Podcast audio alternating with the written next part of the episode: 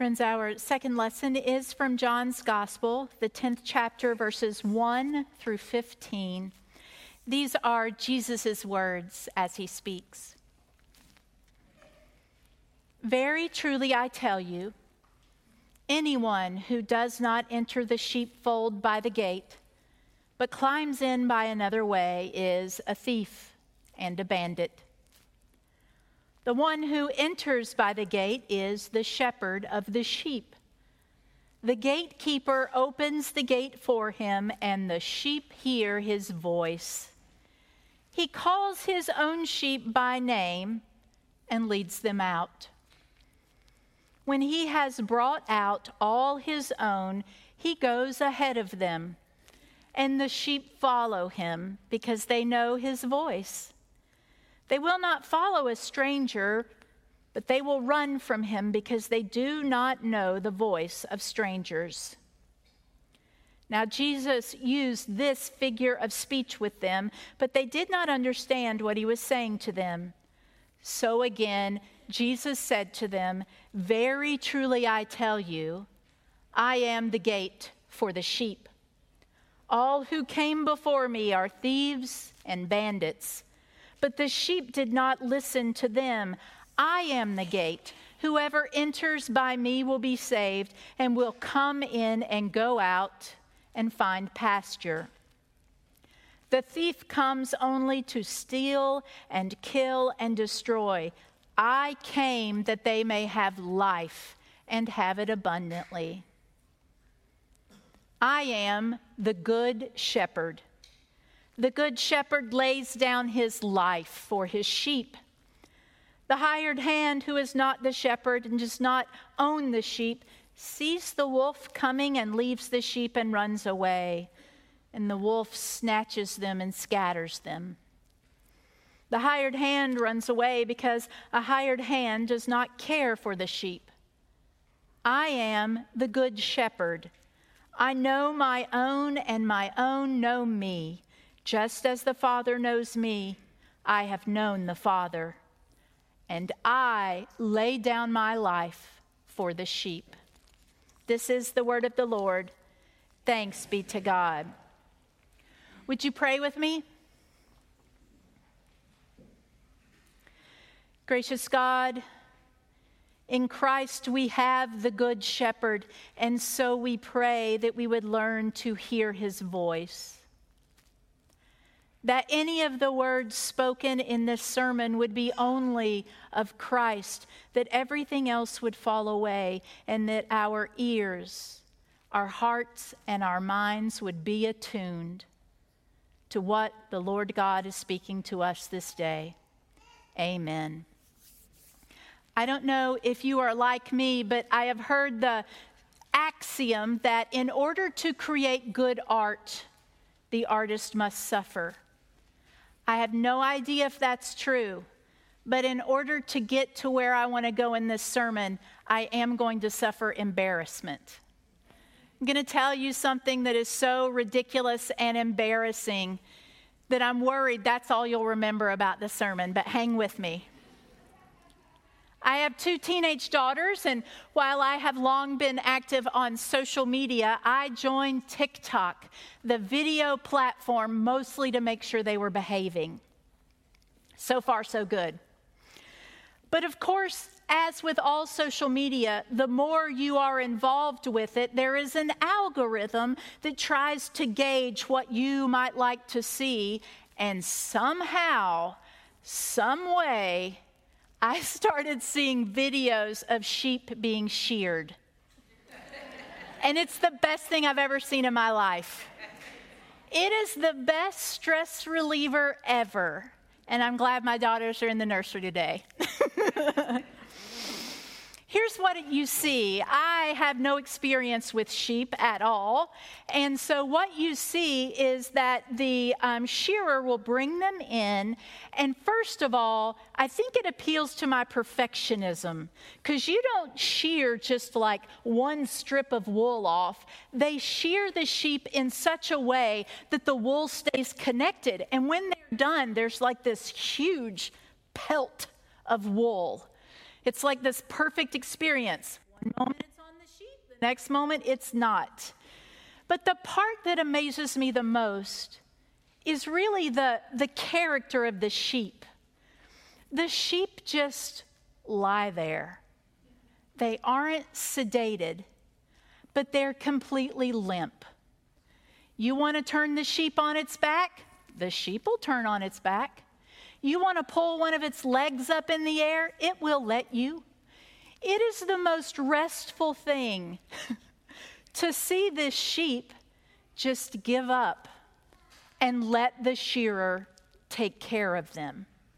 Because that's what shearing sheep is. Sheep, more than any other animal, I have learned thanks to TikTok, require more care than most livestock. I don't know why that is. Maybe it's because they're not very bright, but they require a lot of care. They can become wool blind and bound in their own fleece. And unless you have a shepherd and a shearer caring for them, they will suffer. Sheep have to be corralled, they will go anywhere. And they need constant care and attention. It makes sense then to me that this is one of the metaphors Jesus would use to describe who he is. I am the good shepherd. I am the one, Jesus says, who watches after my sheep always, without fail, who cares for my sheep, who tends to them, who is intimately involved in their lives, keeping them from danger. We have often heard that Jesus is the good father. And that is one other metaphor to describe who Jesus is. But this from John's gospel is one of the seven I am statements. It's a statement where Jesus says, I am. I am the gate. I am the good shepherd. The I am sayings are not really about who Jesus is, they're sayings about what Jesus does. When Jesus says that he is the good shepherd, he is telling us that there is nowhere you can go from birth to old age that Jesus is not looking over and caring and loving and trying to speak to you. That's a good shepherd. Constantly reaching out, trying to get us to listen over and over again. That's what a shepherd does. But I think this metaphor works too because it does tell us who we are, and we are sheep. we are prone to wonder. We are prone to not know what is good for ourselves, or we are a people who think our will is the only one that matters, that we're going to power through life on our own will and strength. I think that's what appeals to me about these little sheep because they don't have to worry about anything. They just lay there and let someone else care for them. Jesus says, I am the good shepherd because he wants us to know that even when we wonder, even when we can't take care of ourselves, even when things are good, still yet, he watches over each of us with love and care and guidance. The issue is that we have to be a people who learn how to listen to our shepherd. We have to be a people who remember that we are prone to wonder. We get so many things wrong, and so we are continually listening to the voice of our Lord and Savior, speaking grace and hope into our life. This past week, I had a five hour car trip each way, and so I listened to a million podcasts. And one of them I listened to is by a preaching professor at the University of Toronto. His name is Paul Scott Wilson.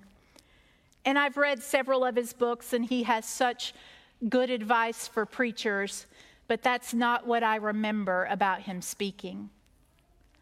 What I remember about Paul Scott Wilson is that he is the son, grandson, and great great grandson of ministers.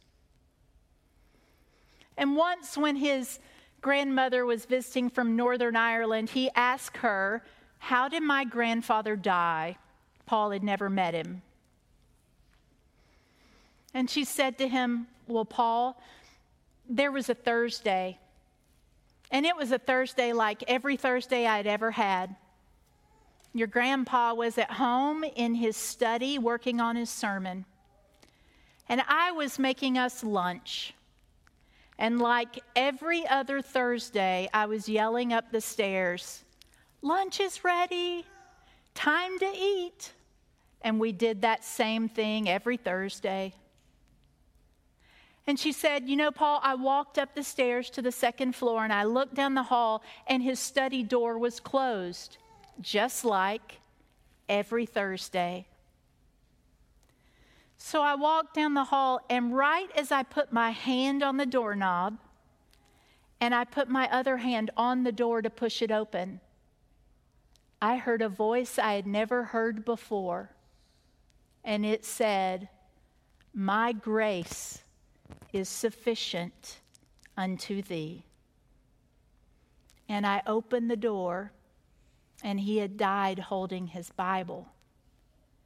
And then she said, Paul, the voice was right. God's grace was sufficient on that day, and it has been sufficient every day since, because that's who God is. And I want you to remember, Paul, that God's grace is sufficient for you too. And she told him that every time she touches a door, she says those words my grace is sufficient unto thee. And so I want to give you your charge, which normally comes at the end of the service. I want to give it to you now. My charge is every time this week that you touch a door, that you remember those words My grace is sufficient unto thee not because of who we are, but because of who the Good Shepherd is. Thanks be to God, and amen.